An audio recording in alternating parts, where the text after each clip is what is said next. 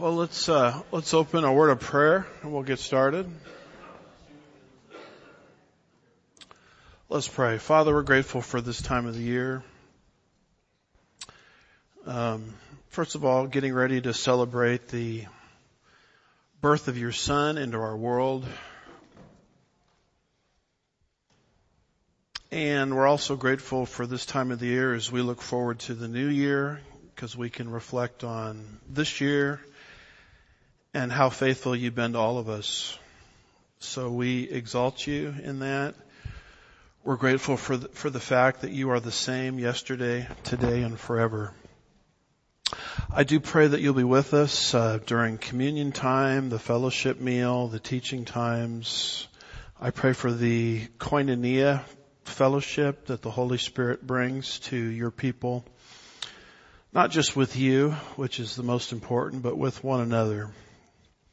Pray for a deep spirit today of koinonia. And we also are very grateful for the illuminating ministry of the Spirit whereby we can understand the things of God, even the deeper things. As the Spirit takes the deep things of God and makes them known to us through a very special ministry called illumination. So in preparation for that ministry, Lord, we're going to take a few moments of private confession, not to uh, restore uh, position, but sometimes we can do things that alienate you in terms of fellowship. And we, we would seek not for that to happen today because we want to be with you and we want to receive from you. So in preparation for that ministry, we're going to take a few moments and exercise 1 John chapter 1 verse 9.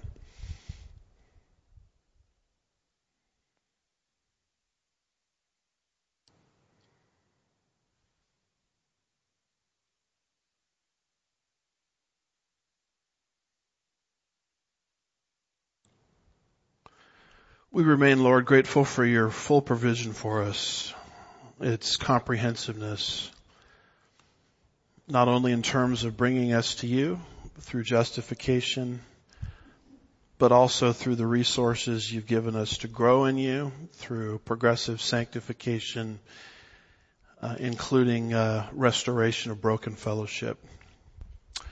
We do ask that your name would be lifted up and glorified today in all the meetings that are taking place. Um, think the ladies ministries meeting uh, this afternoon and just a lot of wonderful things going on. So we lift up all of these things in Jesus name. God's people said. Amen. Well, let's open our Bibles if we could to Second Thessalonians chapter 2 and verse 3.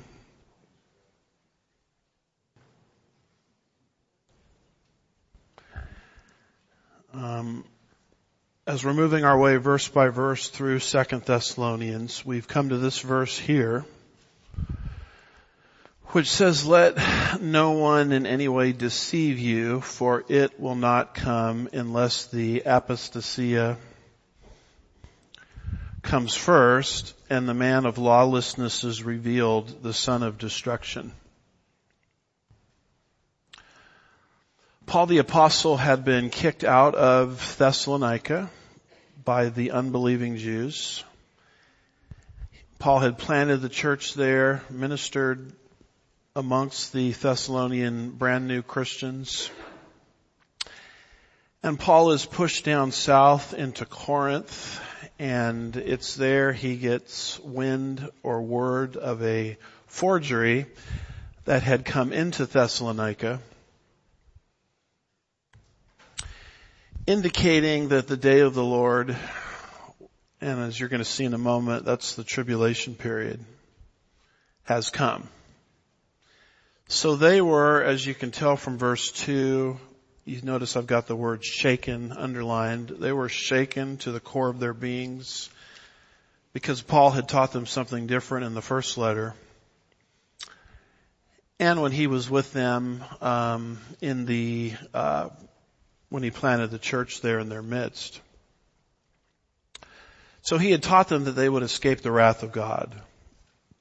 And now they get a forged letter saying, you're in the wrath of God. You're in the tribulation period. So Paul had told them, no, you're here in the church age, but they got this letter indicating, no, we're here. And Paul says, whatever you received is not of the Lord, and it didn't even come from me anyway. Because if you were in the day of the Lord, i.e. the tribulation period, you would see five things which you're not seeing. The first is something called the apostasia, and from this point on, uh, in the outlines that I give you, for an English translation, I'm going to be translating that as the departure. You have not seen the departure. And the reason we've drilled down on this, and we're gonna, this is our last time dealing with this issue in this study, because uh, we're almost finished with our expansive treatment on this. But the reason we've gotten into this is there's basically two views on it. Is this a departure from the Word, as in doctrinal apostasy? I talked you through some of the problems associated with that view. Or is it, which is the view I lean towards, is it a departure from the world? Meaning the apostasia or the departure is actually a synonym for the rapture of the church. And the reason this has become a big deal is the departure comes first, according to verse 3. Notice proton translated first which means that the pre-tribulational view of the rapture must be right at the top of the screen there because Paul is saying the rapture occurs first before the day of the Lord. So that's why this particular view is so, that I'm sharing with you is so contested. Um, I've sort of put it together in 10 points, which is a little booklet which is available for you um, on the table on your way out if you haven't picked up one already. And it's basically there I've given you 10 reasons why I think the physical departure view is correct. Those are, and be patient with me, this is the last time you'll have to hear this summary, I think.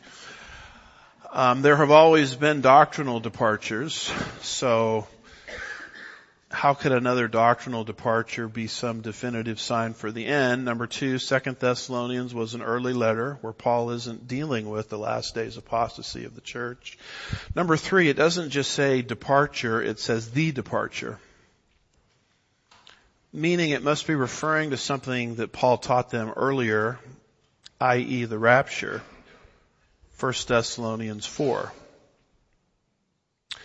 Number four, both the noun apostasia and the verb form aphistemi can mean a physical departure.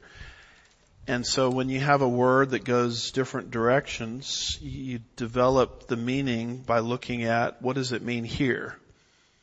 Not what does it mean somewhere else, but what does it mean here? And that took us to number six and seven, where I think both the extended context, the two Thessalonian letters together, which were written back to back, and the immediate context refers to the rapture. Why doesn't Paul just say harpazo? That would have clinched the deal. Well, because Paul's reviewing material here. And when you're reviewing material, you don't just repeat um, the vocabulary that you used when you're introducing concepts. The early English Bible translations there, number five, put the departure in the English translation, so that would open the door for a physical departure view. And then I talked you through a number of scholars that hold to the physical departure view. So it is a minority view, but it's held by a lot of notables. From there, what we started last time is I went through the objections, because there are objections to this. We covered objections one, two, three, and four. So if you're interested in learning about those objections and how I think they're overcome, um, last week's study on this will be helpful. But we just barely got to this one here. Number five. Here's the fifth and final objection to this. Um, the fifth and, and final objection to this particular view and I want to make sure I've got my page numbers right here, is as follows. Paul is reassuring the Thessalonians that they had not already missed the rapture. As I'll show you in a minute, that's what they think is happening in verses 2 and 3. Because they mistranslate day of the Lord for the day of Christ, which changes the whole meaning, as I'll show you. Paul is reassuring the Thessalonians that they had not already missed the rapture. Therefore, it would be incomprehensible for the passage to read, the rapture cannot have happened unless the rapture happens first, is what they're saying. So basically what they do is they try to, and it, you know, a lot of times these, these people are on radio or they're being interviewed and it's not really a format where you can go in depth on this issue the way we're doing it here. And they, they don't hold to the physical departure interpretation. And so they just try to debunk it as fast as they can in the mind of the listener. And so what they, they start to say, it's almost like a mantra. You know, it's almost like congregational singing when you listen to them they're saying if the physical departure view is true, then what we're saying is the rapture can't happen until the rapture happens. And they say it a second time. Well, what you're saying is the rapture can't happen until the rapture happens. And you just keep repeating it over and over again, and um, people think, well, I guess the physical departure view must be wrong because what they're saying is, shall we all do the refrain? The rapture can't happen until the rapture happens. Okay. Very good. We should add that to our hymnal. But we wouldn't do that because it's a wrong perspective. But uh, this is the this is the kind of thing uh, Amir Tsarfati will say. Even though a lot of the things that Amir Tsarfati says, I appreciate. Um, Jan Markell on her radio show, even though I appreciate a lot of her teaching will, will bring people on, you know, to debunk for what, I don't know what her motive is exactly, but to debunk the physical departure view and they'll sit on our radio show. What do you, what do you think of this view? And she'll interview all of these so-called experts. Amir Tsarfati being one, and there's certain pastors that they bring on, and they say, well, that view can't be true, because if it were true, they would be saying the rapture can't happen until the rapture happens. So they'll say it doesn't even make sense grammatically to argue for the physical departure view. Now why do they say that? Because they're relying on the King James Version. Which by the way is a very good translation. But the King James Version is not inerrant. The only thing that's inerrant are the original manuscripts which we no longer have. So here at Sugarland Bible Church, we are not King James only. Uh, we might be King James mostly, or some, but there's a lot of people out there that think, you know, the Apostle Paul used the King James Version, which was created in what 1611. So here is um, how the King James Version. Here I'm using the New King James Version. Uh, translates these verses. Not to be soon shaken in mind or troubled either by spirit or word or letter as if from us as though the day of Christ had come. Well, that's not what the NASB says. It doesn't say day of Christ. It says the day of the Lord. Let no man, verse 3, in any way deceive you. By the way, those brackets um, are my addition to what the King James is saying. Just so you know how they're using the King James to debunk the physical departure view. Let no one in any way deceive you for that day. Now what day would that be? It would, ref, verse 3, it would refer back to the day in verse 2, the day of Christ or the rapture. So they think verse 3 says, let no man in any way deceive you for that day, the rapture, shall not come first unless there come a falling away first. And we believe that the falling away, at least I believe, that the falling away is the rapture. And that the man of sin be revealed, the son of perdition. So they say the physical departure view can't be right because you can't refer to the rapture twice in verse 3 if the falling away is the rapture and that day is the rapture, because that day uh, is harking back to the day of Christ in verse 2, then basically what you're saying is the rapture can't happen until the rapture happens, and that would make no sense. So because we're kind of living in the soundbite culture, where people are not, they don't really have the patience to wade through lengthy arguments, and all you got to do is watch a 30 second thing on Instagram or Rumble or YouTube or whatever, and that sways everybody because that that's what kind of culture we're living in. Uh, sadly, that spirit invades the church, and you have a whole generation of so-called Christians that really don't want to sit under in-depth Bible teaching. So they're swayed by something like this particularly when it comes from an influencer, right? Um, uh, the, I guess the standard word for that today is a virtue signaler.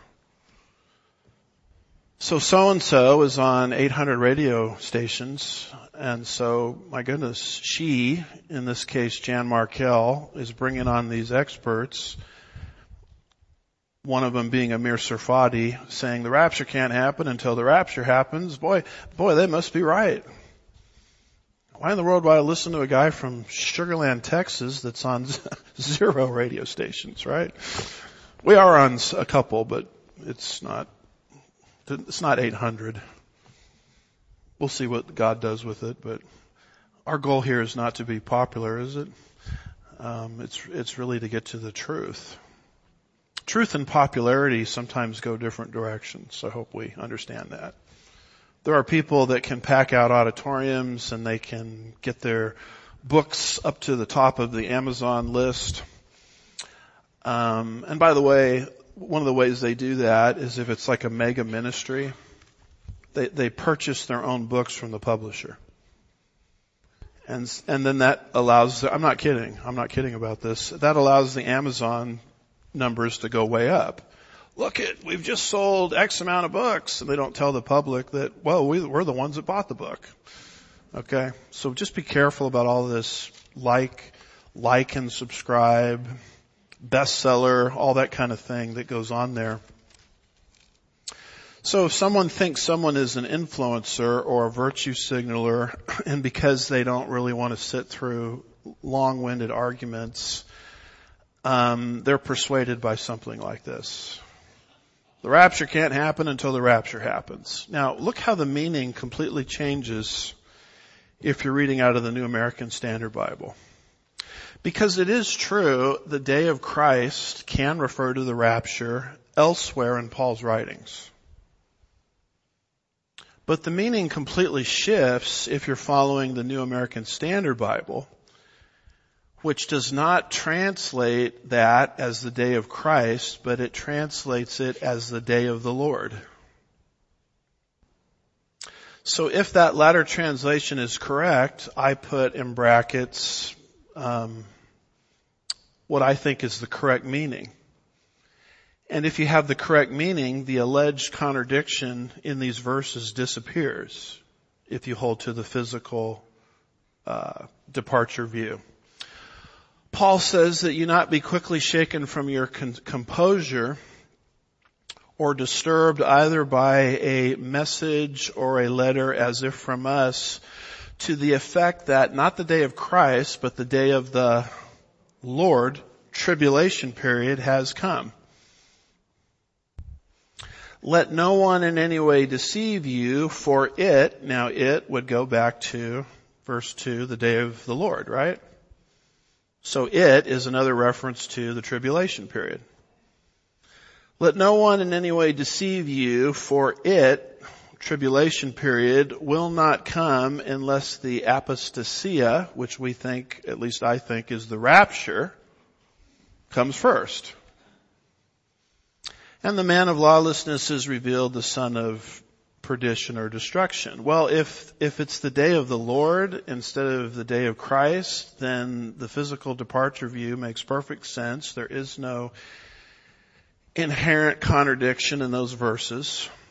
And what Paul is saying is, you are not in the tribulation period, although you have received a letter from us indicating you are in the tribulation period. And the reason you are not in the tribulation period is because the departure, synonym for the rapture, hasn't come first which is a necessity that has to happen before the tribulation period begins. So why am I convinced, first of all, that the day of the Lord is a reference to the tribulation period? Well, all you gotta do is go back to the beginning of the Bible and find the first reference to the word day. Because it says here, the day of the Lord.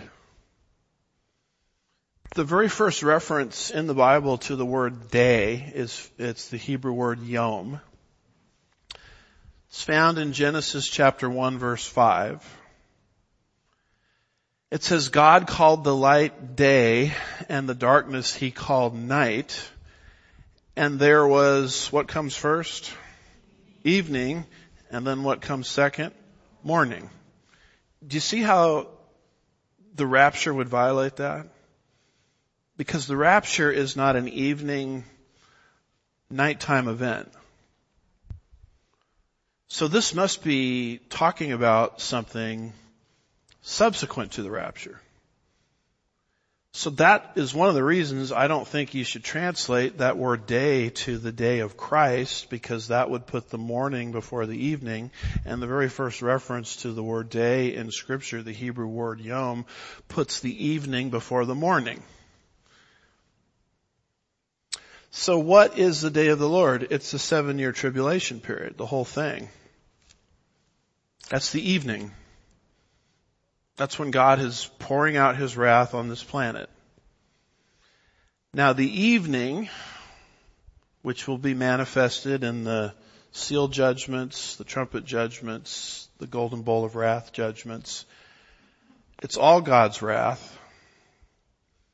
Um, I'm actually going to be giving a, a, paper on this tomorrow morning at the pre-tribs study group on against people that think we're going to be here for three quarters of the tribulation. On the idea that the first three quarters of the tribulation period are not God's wrath. Everything up to the last quarter is not God's wrath God's wrath is not poured out till the final 25%. So the church is going to be here for three quarters of the tribulation period. Comfort one another with these words, by the way. I'm so, I'm so comforted by that. So I'm going to try to be given a paper on this Monday morning. If you guys can keep me in prayer tomorrow about 8:30, 9, something like that. Prayer for traveling mercies. Got some some people from the church going. Um, I'll be back for Wednesday night Bible study though. So don't, don't do too much mourning. M-O-U-R-N-I-N-G. So you've got the evening, the tribulation period, the whole thing is God's wrath. I mean, these people, these, these people are saying that when God destroys a quarter of the earth's population, that's not his wrath. I mean, if that's not his wrath, I really don't know what is. 25% of the world is disappears under judgments that Jesus is causing by opening the seven sealed scroll. Yeah, but it doesn't say Jesus is pouring out those judgments. The angels are doing them. Well, that would be like saying God didn't destroy Sodom and Gomorrah because he signed the task to an angel. Genesis 19:22. I got to stop because I'm going to start giving you my whole paper on this. So the evening is followed by the morning, right? What's the morning? The second advent of Jesus, the manifestation of the thousand year kingdom. You say, well, how long is the thousand year kingdom? Well, it's a thousand years. Yeah, but what's the real meaning? Okay, I'll give you the real meaning. It means a thousand years. And that kingdom is going to be followed by the eternal state. So do you see the pattern here? Paul doesn't, when he uses the expression day of the Lord, he, uh, it can't be the rapture first, even though the rapture is first that he's talking about, because the evening comes first and then the morning comes second. If you put the rapture in there and try to make this sound like it's the day of Christ, then the day concept is lost. You'd have morning, evening, morning. But God is very clear in Genesis 1 verse 5. It starts with the evening and then comes, then comes the morning. Now, why am I so convinced that Paul is talking about here not the day of Christ, but the day of the Lord? Well, when you look at the Greek manuscripts, I've tried to look at them, they don't read day of Christ.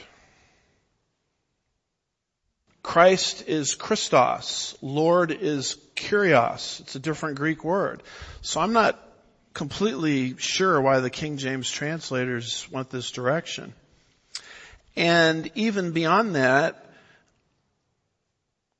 Paul earlier has got everybody's attention in his first letter focused on not the day of Christ, but the day of the Lord. He doesn't even use the day of Christ in the Thessalonian letters elsewhere, but he does use the day of the Lord.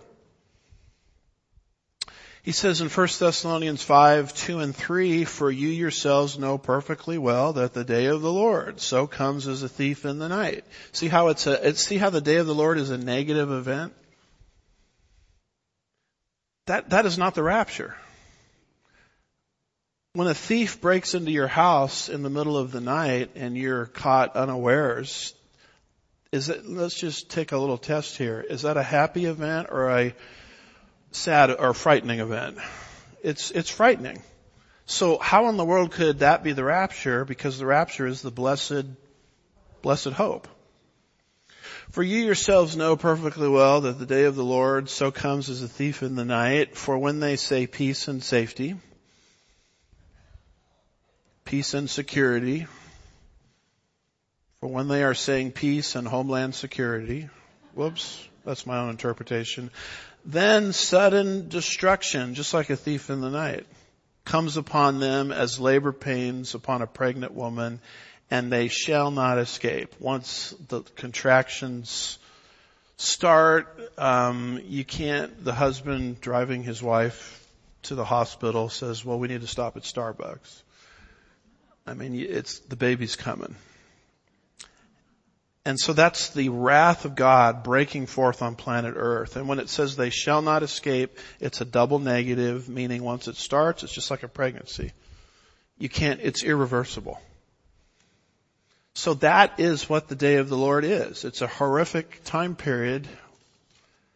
The evening, followed by the morning, the manifestation of the kingdom of God at the end of that seven year time period. So if what I'm saying is accurate, then essentially what Paul is saying in 2 Thessalonians 2, 2 is that you should not be quickly shaken from your composure or disturbed by a spirit or a message or a letter as if from us to the effect that the day of the Lord the tribulation period has started or has come. Well, why, Paul, should we assume the Thessalonians were saying that the tribulation period has not come? Because Paul is saying if the tribulation period has come, these five things would be a reality. The departure, the advent of the lawless one, the removal of the restrainer, the destruction of the lawless one, the destruction of the lawless one's followers. And what Paul is getting at is you haven't seen anything like that.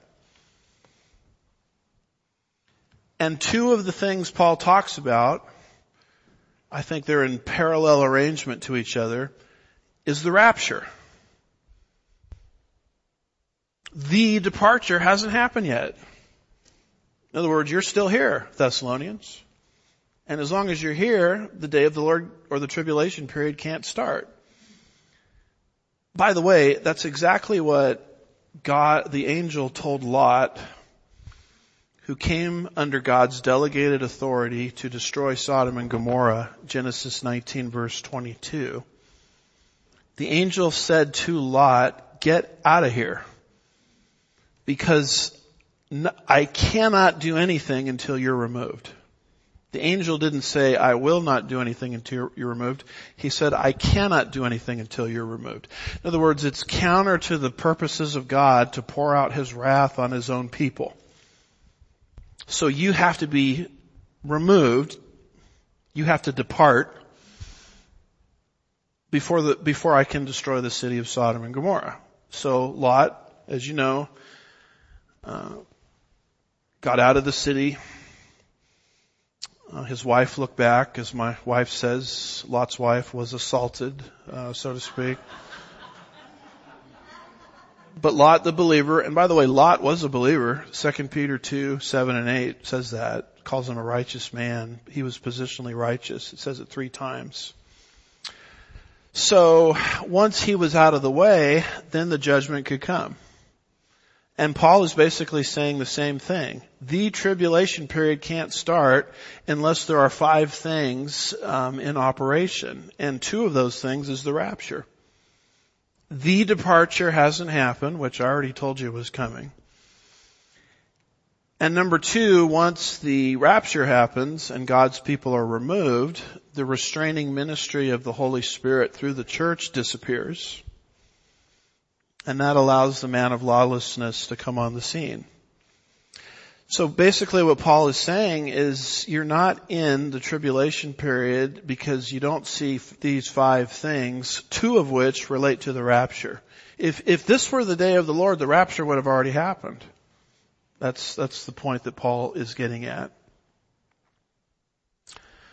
So to reach that conclusion, I talked you through 10 reasons for that and we went through the five major um, objections to it and showed you how those can be uh, overcome. So although I've spent like nine lessons on this, I think it is, um, we're now finally departing from the departure discussion and we're actually moving on to the rest of the verse. Look at that. So this next one will take 12 months. No, I'm just kidding. This, the, the other ones will go by much faster because they're not really debated the way the apostasia is debated. So Paul goes on in verse 3 and he says, let no man in any way deceive you for it will not come unless the departure comes first Which basically means if the departure comes first, then the pre-tribulational view is correct because of that adjective first. Which means you can hold to the rapture as your blessed hope. You don't have to have a bunch of ambiguity in your mind about it. You can actually develop certainty on it. Titus 2 verse 13 says, looking for the blessed hope and the appearing of the glory of our great God and Savior Jesus Christ. I like how the late Ed Hindson uh, said it. He goes, we're not looking for the undertaker, we're looking for the upper taker. Uh, and he has a really funny illustration about how as you get older, you have more surgery and plastic and metal. And he says all that plastic stuff and metal is going to be left behind. And he said something like, the problem is I grow older, I think more is going to be left in that pile than what, what, what actually goes up. So the departure comes first. Then comes number two, the advent of the lawless one. So you'll notice there in verse three that the lawless one, uh, sometimes called the Antichrist or the beast. He has a number of different names. You'll notice that he's called a man. The man of lawlessness is revealed. It's the Greek word anthropos, where we get the word, you know, anthropology, uh, the study of man. When John describes the Antichrist uh, under the false prophet ministering the mark of the beast system, which is yet coming, although we can certainly see a lot of movement in that direction. It's not here yet. It says there, he causes all the small and the great, the rich and the poor, the free and the slave to be given a mark on their right hand or their forehead. Notice the global nature of this. Uh, this is going to cover the whole world. And he provides that no one will be able to buy or sell except the one who has the mark, either the, the name of the beast or the number of his name. I mean, it's kind of obvious the world is being psychologically conditioned to move into this system. Here is wisdom. Let him who has understanding calculate the number of the beast. It is that of a man. See that? Anthropos. It is that of a man. His number is 666. So there is another passage showing you that the Antichrist is an actual human being. I mean, he is just as physical, literal, and real as was Judas 2,000 years ago. As was even Jesus himself. Because he will be the opposite or in the place of the prefix anti, antichrist. And another way to demonstrate that he is a man, and the reason I'm bringing this up is when I got saved and got interested in eschatology, I was listening to all the wrong people.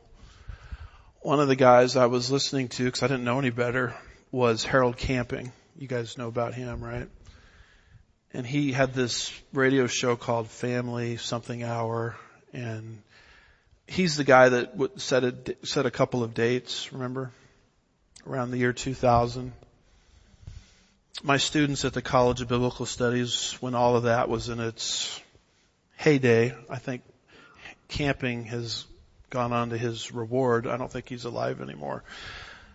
Um, they would ask me, well, what do you think about Harold camping? And I would say, well, just wait here two minutes. And I would go up to my office and I had a book from Harold camping saying Jesus is coming back in 1994. And I say, here's what I think of Camp, Camping's prediction, holding, holding up the book. In other words, the man was, was completely wrong about 1994. And he has to be wrong because God never gave us a date, right? So he was wrong about all the other dates as well. So, and I'm, I'm not even sure why I brought all that stuff up, but anyway, um, at the end of the seven year tribulation period, oh, I know why I brought it up. I was listening to camping and he was saying the Antichrist is not going to be a man. Uh, he's going to be a spirit. There's a, there's a spirit of the Antichrist, but he's not actually going to be a human being. And, you know, with every lie, there's always a little bit of truth to it to give it validity. John does talk about in 1 John 4, 2 and 3, the spirit of the Antichrist in the last days. In other words, before the Antichrist shows up, the world will be infiltrated by the spirit of the Antichrist. So Camping was using that passage, but he wasn't giving the whole, what I would consider the whole truth. Yes, there's a spirit of the Antichrist in the world. I think Paul's going to even mention that in verse 7 the mystery of lawlessness is already at work, but that doesn't mean there won't be an individual lawless one.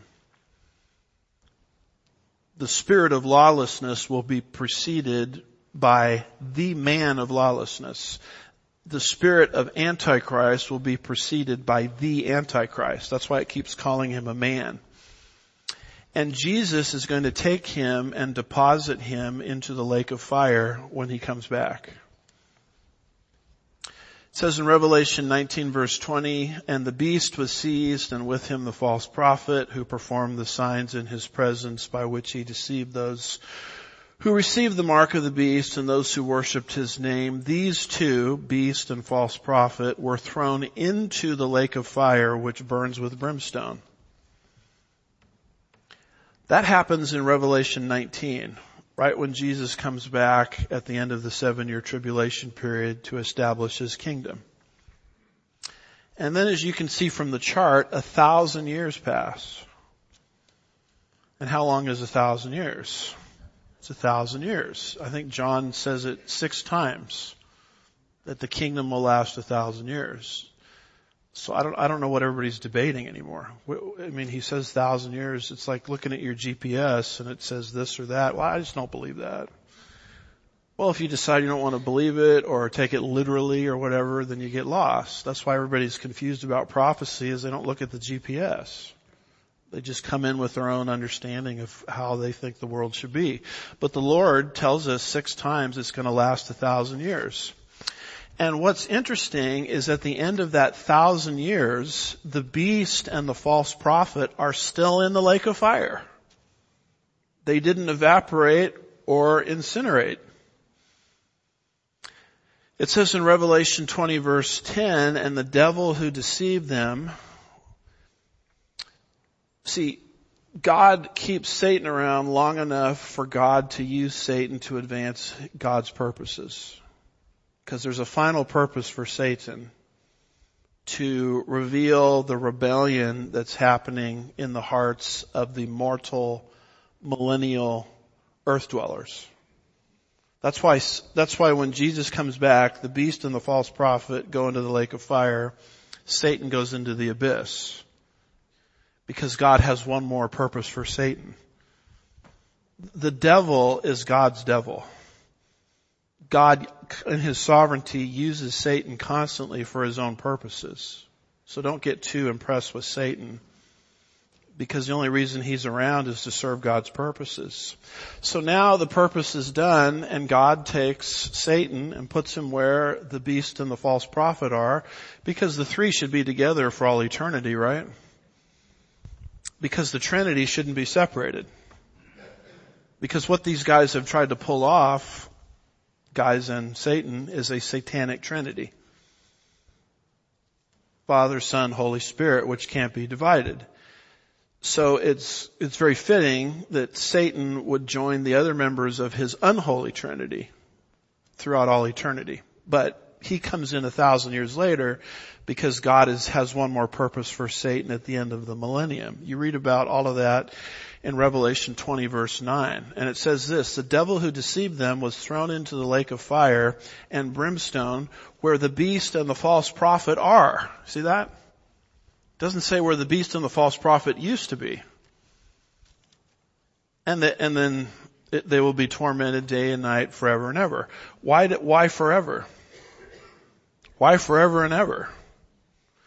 how come um, the beast and the false prophet didn't disintegrate or get annihilated over the course of a thousand years?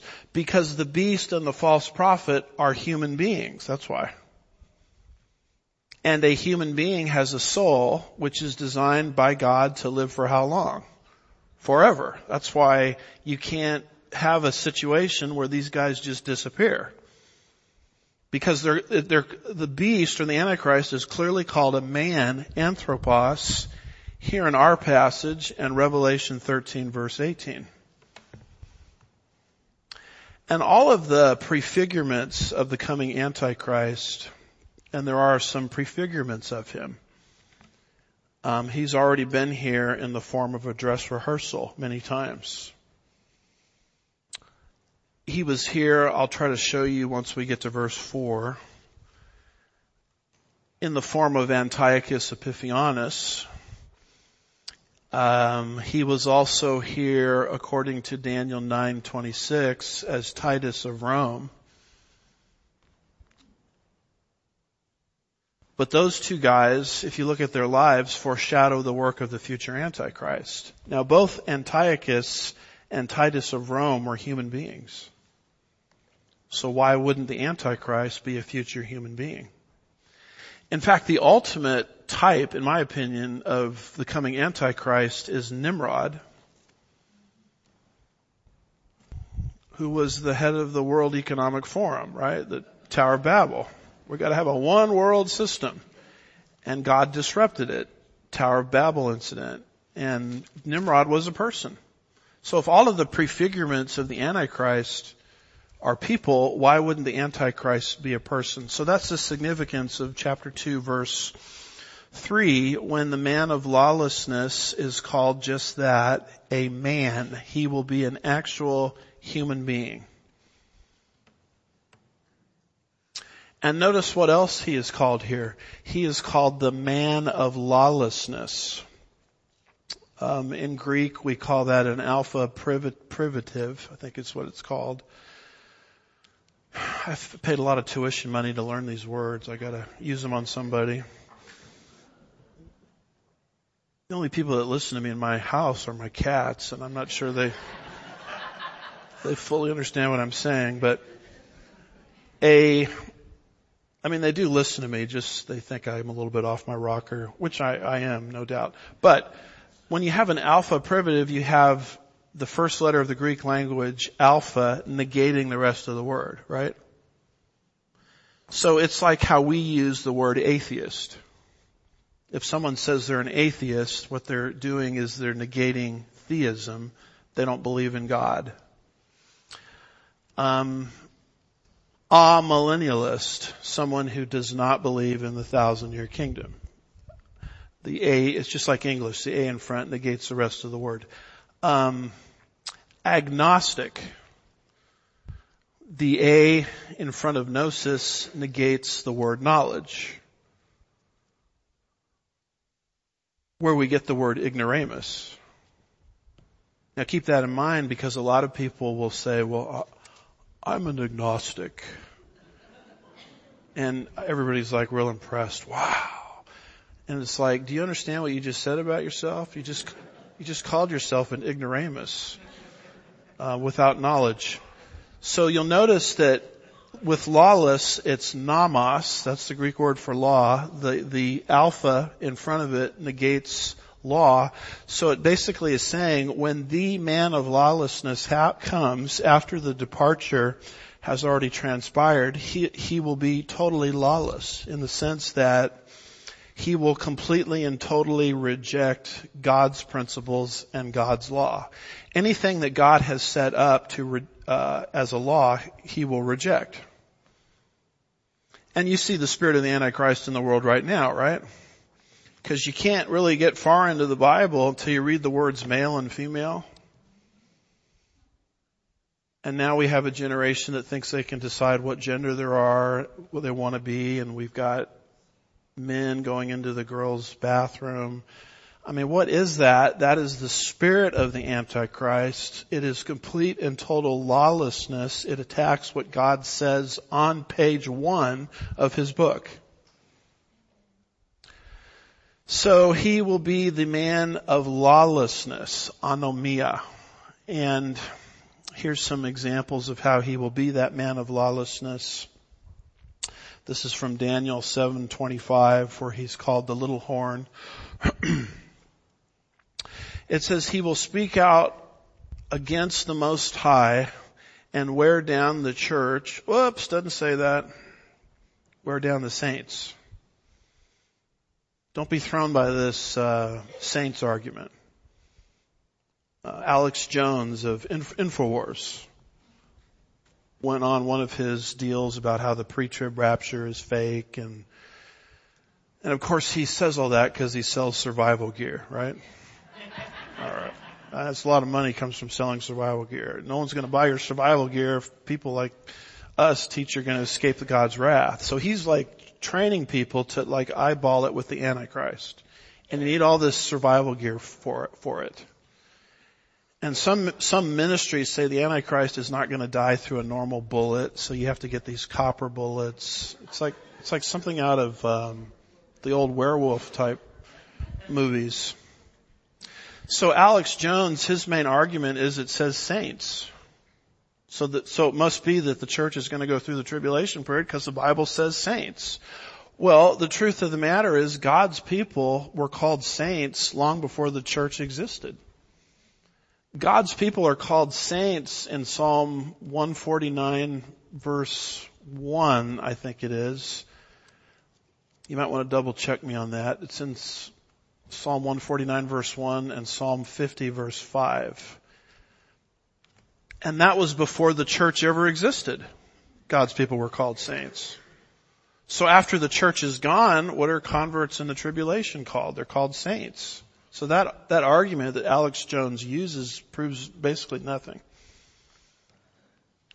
He will speak out against the Most High and wear down the saints of the highest one. And now watch this. He will intend to make alterations in times and law they will be given into his hand for a time, times and a half a time, the second three and a half years of the tribulation period. But notice what the little horn or the Antichrist does. He will intend to make alterations in times and law. Where do the times and the law come from? Come from God. Fourth day of creation, God sets up the times and the law, right? Then God said, Genesis 1 verse 14, let there be lights in the expanse of the heavens to separate the day from the night. And let them be for signs and seasons and for days and for years. This is day four. Man is not created until day six. So man did not set up the times and the law. You see that? Because man wasn't around. You mean God set up this universe without consulting us first? I mean, who does he think he is? God or something? So there are certain principles that run the world that God set up. There's seasons, there's days, there's night, uh, there's years, there's a calendar system. And so when Daniel 7:25 says the little horn will intend to make alterations in, in law, and in law, he's going to try to create a world acting as if God had nothing to do with how this world started and was designed. And you can see the spirit of the Antichrist doing that right now with this bathroom issue and male female where people think that their gender is something that they decide on. By the way, um, there was a revolution that was going on on the other side of the pond around the same time as our American Revolution. When you study the American Revolution, it's very interesting. There's a lot of biblicism and Bible. When you study the French Revolution, it was the exact opposite. It was a revolution where they wanted to enthrone reason. And one of the things that they did in the French Revolution is they got rid of the seven day week work six days and rest on the seventh. They expanded the week to ten days. Well, where did the seven day week come from? It's God that put that together in creation. God says, I did it this way to the Jews to set up a work week for you. So the moment they switched it from seven to ten days is the moment everything started to fall apart in their culture to the point where they had to get back to a normal work week because suicides went up, spousal abuse went up, high blood pressure, heart attacks went up, crime went up, everything that can go wrong went wrong. And the reason is in the French Revolution they were trying to create a society acting as if God wasn't there at all. And it's, it's only God that knows how we need to function and operate. So when you live outside of your design, it's like using your some tool at your house like a hammer and you're trying to use it as a screwdriver when that's not why it was designed. And the other thing they tried to do is they tried to get the calendar system to change where it would no longer be BC, before Christ, AD, uh, Anno, what is it? Yeah, that, whatever that is. Um, it sounds BC AD. I mean, that sounds kind of Christian to me when you hear, hear about that.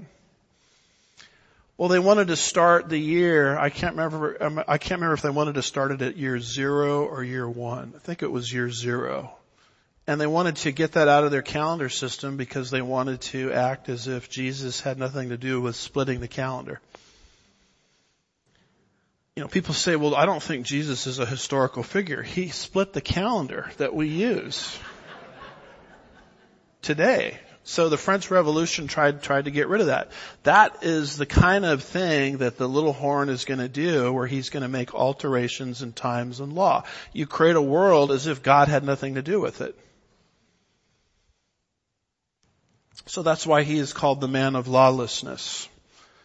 Um, this is what it says of him in Daniel 11:36. The king, in context, that's the Antichrist, will do as he pleases.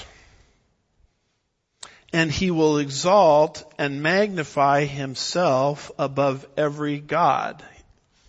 So his will is for himself. I think that's a little different than what Jesus role modeled for us in the Garden of Gethsemane. Remember what Jesus said concerning the ordeal of the cross? Father, if you're willing, remove this cup from me. A terrible time of testing and experiencing the wrath of God and actually temporarily for three hours driving a wedge within the triunity of God. If you can think about that. And Jesus said if there's some other way we can pull this off, uh, let's do that because I don't want to go through this. But then Jesus says, not my will, but thy will or yours be done. Which is the opposite of what the Antichrist will do. It's all about him.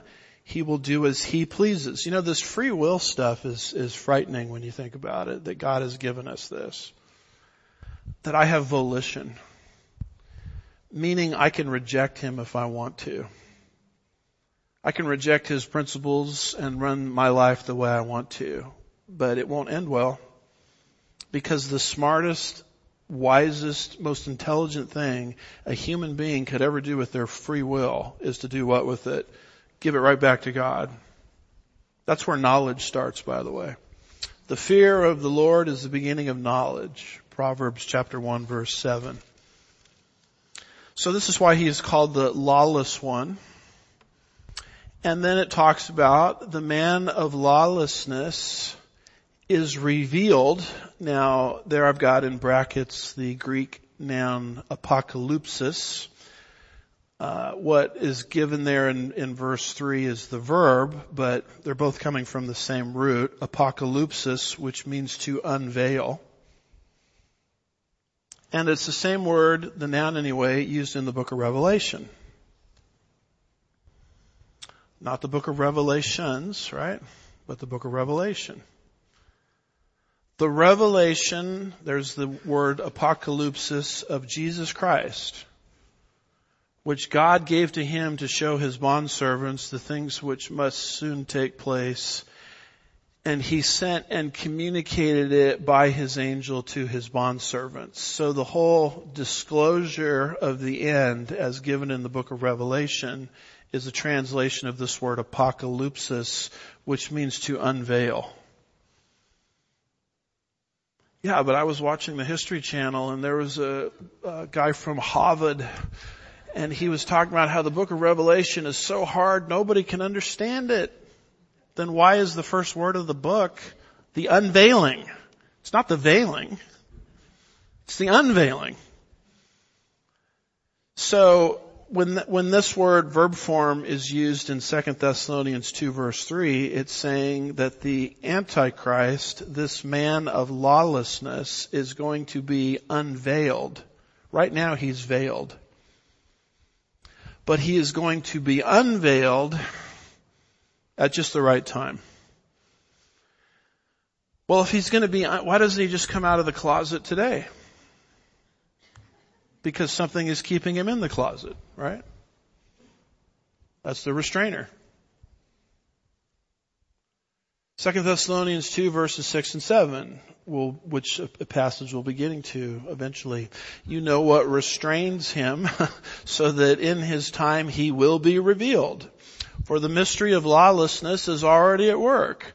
But the one who now restrains him will do so until he is taken out of the way. Here it's talking about how he's going to be unveiled. Well, he can't be unveiled right now because something is stopping him.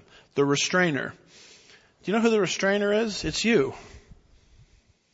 It's the work of the Holy Spirit in your life. I'll make that case when we get down to that. And only until that's taken out, just like Lot being taken out of Sodom, can the man of lawlessness come forward. And once he comes forward, his first order of business is to make a covenant with the many for one week. Who's the many? The nation of Israel. Daniel 11 verse 33 calls the Jewish nation the many. And then as that is unfolding, we have now the seven year tribulation period which starts not with the rapture, but a peace treaty between the Antichrist and unbelieving Israel. So the rapture does not start the tribulation period. The rapture releases the man of lawlessness to start the tribulation period by entering into the treaty of some kind with Israel. Oh, come on, Pastor. Are you telling me Israel is so needy that she's going to need a covenant from the Antichrist? That will never happen. You've been watching the news lately? Looks like Israel has got kind of her back up against the wall. And at this point, the rider on the white horse comes forth to conquer, a synonym for the Antichrist. Revelation chapter 6 verses 1 through 4, and he brings not just peace to Israel, but to the whole world. You say, well, how do you know he's bringing it to the whole world? Because when the second seal judgment is opened up, it says in Revelation 6 verse 4, it was granted to take peace from the earth. You can't take peace from the earth unless peace, the Greek word irene, where we get the female name Irene, is established first. So what is preventing all of this from happening? The restrainer is, which is the work of the Holy Spirit through the church. I wanted so much to get through verse 3 today. Because I wanted to talk about the son of destruction. Did you know that in the Bible there's only one other guy that's called the son of destruction? And that, so that's your job this week. Who is that guy? And why is he called the son of destruction? Because if you understand why he's called the son of destruction, you'll have a perfect blueprint concerning what the future Antichrist is going to do. So we'll pick it up with that last clause there in verse 3 next time. Let's pray. Father, we're grateful for prophecy, eschatology. We're thankful that you've given us this subject matter. Help us uh, divide your word correctly uh, in these last days so that we're not swept into confusion. We'll be careful, as the Thessalonians were. We'll be careful to give you all the praise and the glory. We ask these things in Jesus' name. And God's people said, Amen. Happy mini intermission.